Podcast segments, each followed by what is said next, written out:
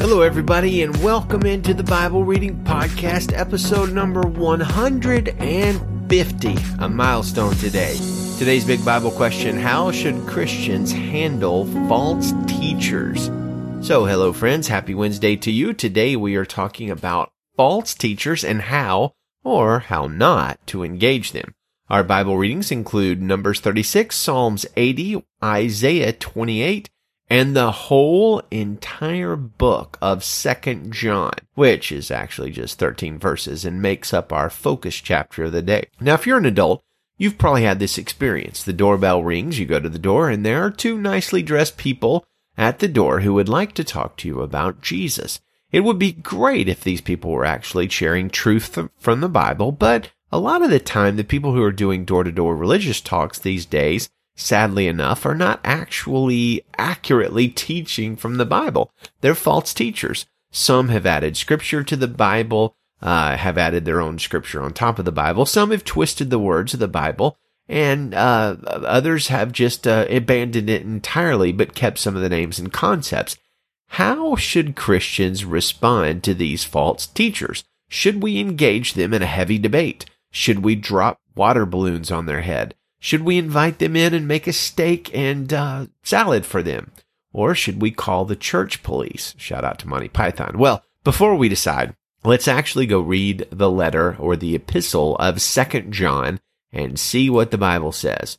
Second John verse 1, the elder, to the elect lady and her children who I love in the truth, and not only I, but also all who know the truth, because of the truth that remains in us and will be with us forever. Grace, mercy, and peace will be with us from God the Father and from Jesus Christ, the Son of the Father, in truth and love.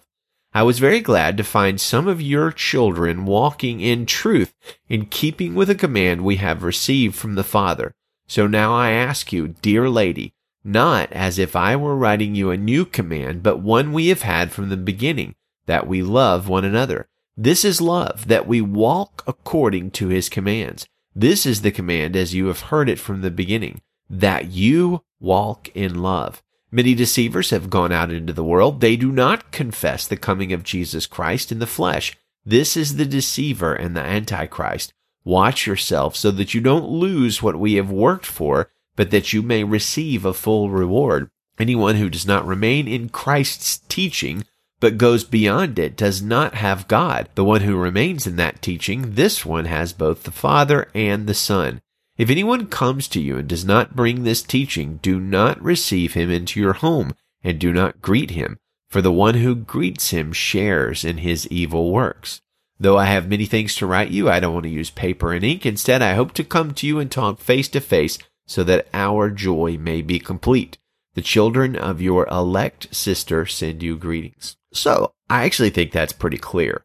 This seems in 2 John to be a prohibition to Christians to not welcome, engage, or even greet those that are involved in the spreading of false teaching, because welcoming and greeting such people only serves to share in their evil works, says John. Now by this, I think John means that most false teachers are looking for dialogue and debate. And when you welcome them or greet them, and I'm especially thinking of false teachers going door to door, they are better able to proclaim their teachings. Now, I note here that the King James Version of the Bible forbids Christians from, quote, bidding him Godspeed. So, if you are a false teacher that is listening to this podcast, please stop listening in the last 10 seconds because I usually close this podcast by bidding people Godspeed, and I don't want to bid you Godspeed. Now, more seriously, at this point, some of you are imagining John to be quite intolerant, closed-minded, and unkind in this instruction to not welcome or even greet false teachers. I find Spurgeon's thoughts on that quite challenging and powerful, and do keep in mind that this was spoken by Spurgeon in the 1800s, so quite a long way ago. This is what Spurgeon says. Like all men of true, powerful, and loving nature, yes, like the Lamb himself, John, the writer of this epistle, is capable of vehement and burning anger. This characteristic shows itself very mistakenly indeed, and so as to need rebuke in his proposal to call down fire from heaven on the Samaritan village that would not receive Jesus. It shows itself also, so as not to need rebuke, very largely throughout his writings. Nowhere else, save from the lips of incarnate mercy, do we find such awful words launched against sin. All the more terrible that they, the words of John, are so very calm and so evidently proceed from a tender and loving heart. Because John speaks so much of love, he has frequently been pictured as one of those shrinking and yielding natures, deficient in nerve and stamina, unfit for the battle strife, that are left at home to comfort the women and children, whereas in reality, though John was gentle as a child, he carries in his chest the beginning of all strength and heroism, and the volume and force of his being are as remarkable as its quality. He is not in the least bit sentimental. Nowhere does he exhibit trace or feint of that false liberality which bids truth and lie shake hands and be friends or judicially binds them over to keep the peace, for less of that philosophic breath which places Jesus Christ, Zoroaster, Sakyamuni, Muhammad, and Joseph Smith in the same pantheon.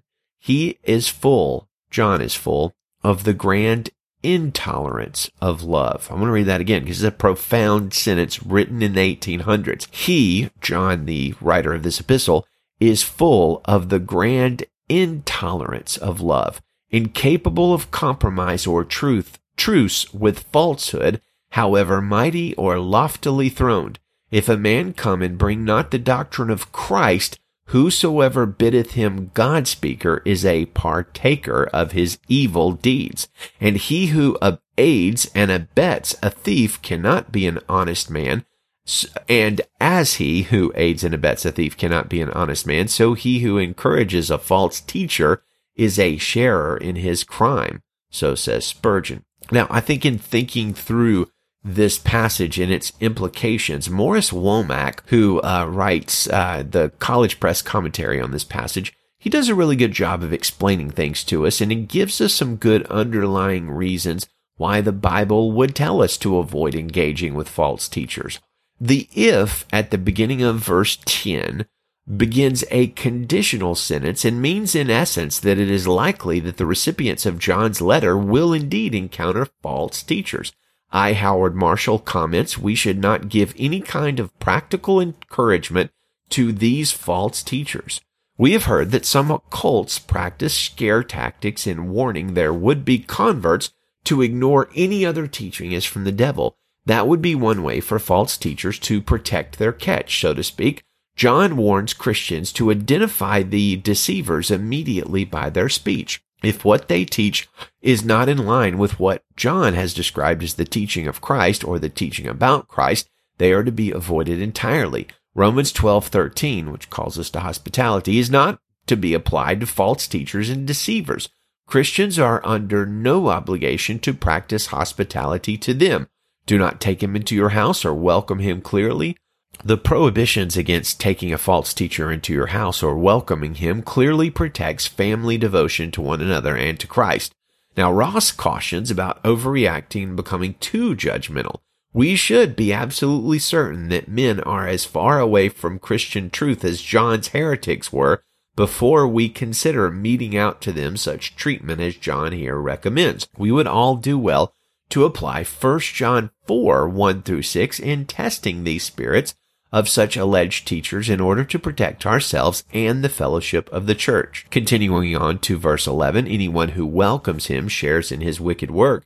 If the readers had not learned the lesson by now, John adds to the warning by explaining that to be hospitable to deceivers is the same thing as being a deceiver they would have fellowship in wickedness. Alexander Campbell uses the phrase here of avoiding being in listening distance or hearing distance of these false teachers. And Ross again comments that inviting deceivers into your home or into fellowship with you would increase their opportunities for working mischief. Paul likewise warns, I urge you brothers to keep away from them. If we don't invite false teachers into our homes or churches, etc., uh, we will not com- come within the listening distance to be led astray. So how do we deal with false teachers? Well, it sounds like we avoid them. We don't greet them. We don't bid them Godspeed. We don't welcome them into house or home. Uh, we also don't attack them or engage them or debate with them or argue them. Argue with them. Basically, we don't do anything to help them along the lines of their mission. Numbers chapter 36 verse 1 in the Christian Standard Bible. The family heads from the clan of the descendants of Gilead, the son of Machir, son of Manasseh, who were from the clans of the sons of Joseph, approached and addressed Moses and the leaders who were heads of the Israelite families. They said, The Lord commanded my Lord to give the land as an inheritance by lot to the Israelites. My Lord was further commanded by the Lord to give our brother Zelophehad's inheritance to his daughters. If they marry any of the men from the other Israelite tribes, their inheritance will be taken away from our father's inheritance and added to that of the tribe into which they marry. Therefore, part of our allotted inheritance would be taken away. When the Jubilee comes for the Israelites, their inheritance will be added to that of the tribe into which they marry, and their inheritance will be taken away from the inheritance of our ancestral tribe. So Moses commanded the Israelites at the word of the Lord, What the tribe of Joseph's descendants says is right. This is what the Lord has commanded concerning Zelophehad's daughters. They may marry anyone they like, provided they marry within a clan of their ancestral tribe. No inheritance belonging to the Israelites is to transfer from tribe to tribe, because each of the Israelites is to retain the inheritance of his ancestral tribe.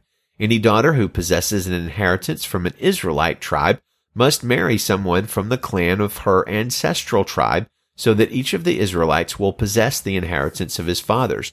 No inheritance is to transfer from one tribe to another, because each of the Israelite tribes is to retain its inheritance. The daughters of Zelophehad did as the Lord commanded Moses. Mahlah, Tirzah, Hoglah, Milcah, and Noah, the daughters of Zelophehad, married cousins on their father's side. They married men from the clans of the descendants of Manasseh, son of Joseph, and their inheritance remained within the tribe of their father's clan. These are the commands and ordinances the Lord commanded the Israelites through Moses in the plains of Moab by the Jordan across from Jericho. Psalm chapter 80 verse 1. Listen, shepherd of Israel, who leads Joseph like a flock, you who sit enthroned between the cherubim, shine on Ephraim, Benjamin, and Manasseh. Rally your power and come to save us. Restore us, God. Make your face shine on us so that we may be saved. Lord God of armies, how long will you be angry with your people's prayers? You fed them the bread of tears and gave them a full measure of tears to drink. You put us at odds with our neighbors. Our enemies mock us. Restore us, God of armies. Make your face shine on us so that we may be saved. You dug up a vine from Egypt. You drove out the nations and planted it. You cleared a place for it. It took root and filled the land. The mountains were covered by its shade and the mighty cedars with its branches. It sent out sprouts towards the sea and shoots towards the river. Why have you broken down its walls so that all who pass by pick its fruit? Boars from the forest tear at it and creatures of the field feed on it. Return, God of armies. Look down from heaven and see. Take care of this vine, the root your hand planted, the son that you made strong for yourself. It was cut down and burned. They perish at the rebuke of your countenance. Let your hand be with the man at your right hand, with the Son of Man you have made strong for yourself. Then we will not turn away from you. Revive us, and we will call on your name. Restore us, Lord God of armies. Make your face shine on us so that we may be saved. Amen. Isaiah chapter 28. Woe to the majestic crown of Ephraim's drunkards, and to the fading flower of its beautiful splendor, which is on the summit above the rich valley. Woe to those overcome with wine. Look, the Lord has a strong and mighty one, like a devastating hailstorm. Like a storm with strong flooding water, he will bring it across the land with his hand.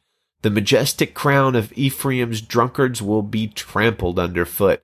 The fading flower of his beautiful splendor, which is on the summit above the rich valley, will be like a ripe fig before the summer harvest. Whoever sees it will swallow it while it is still in his hand. On that day the Lord of armies will become a crown of beauty and a diadem of splendor to the remnant of his people a spirit of justice to the one who sits in judgment and strength to those who repel attacks at the city gate. Even these stagger because of wine and stumble under the influence of beer. Priest and prophet stagger because of beer. They are confused by wine. They stumble because of beer. They are muddled in their visions. They stumble in their judgments. Indeed, all their tables are covered with vomit. There is no place without a stench. Who is he trying to teach? Who is he trying to instruct? Infants just weaned from milk, babies removed from the breast? Law after law, law after law, line after line, line after line. A little here, a little there. For he will speak to this people with stammering speech and in a foreign language. He had said to them, This is the place of rest. Let the weary rest. This is the place of repose. But they would not listen. The word of the Lord will come to them, law after law, law after law, line after line, line after line, a little here, a little there. So they go stumbling backward to be broken, trapped, and captured. Therefore hear the word of the Lord, you scoffers who rule this people in Jerusalem. For you said, We have made a covenant with death, and we have an agreement with Sheol. When the overwhelming catastrophe passes through, it will not touch us because we have made falsehood our refuge and have hidden behind treachery. Therefore the Lord God said, Look, I have laid a stone in Zion, a tested stone, a precious cornerstone, a sure foundation. The one who believes will be unshakable. And I will make justice the measuring line and righteousness the mason's level. Hail will sweep away the false refuge and water will flood your hiding place. Your covenant with death will be dissolved and your agreement with Sheol will not last. When the overwhelming catastrophe passes through, you will be trampled. Every time it passes through, it will carry you away. It will pass through every morning, every day, and every night. Only terror will cause you to understand the message. Indeed, the bed is too short to stretch out on, and its cover too small to wrap up in. For the Lord will rise up as he did at Mount Perazim. He will rise in wrath as in the valley of Gibeon, to do his work, his unexpected work and to perform his task, his unfamiliar task. So now do not scoff, or your shackles will become stronger. Indeed, I have heard from the Lord God of armies a decree of destruction for the whole land. Listen and hear my voice. Pay attention and hear what I say. Does the plowman plow every day to plant seed? Does he continuously break up and cultivate the soil? When he has leveled its surface, does he not then scatter black cumin and sow cumin? He plants wheat in rows and barley in plots with spelt as their border. His God teaches him order. He instructs him. Certainly black cumin is not threshed with a threshing board, and a cartwheel is not rolled over the cumin, but black cumin is beaten out with a stick, and cumin with a rod. Bread grain is crushed, but is not threshed endlessly. Though, though the wheel of the farmer's cart rumbles, his horses do not crush it. This also comes from the Lord of armies. He gives wondrous advice. He gives great wisdom. Yes, he does. May we, friends, walk in the wisdom of the Lord and false teachers stop listening now. Good day to you, friends, and Godspeed.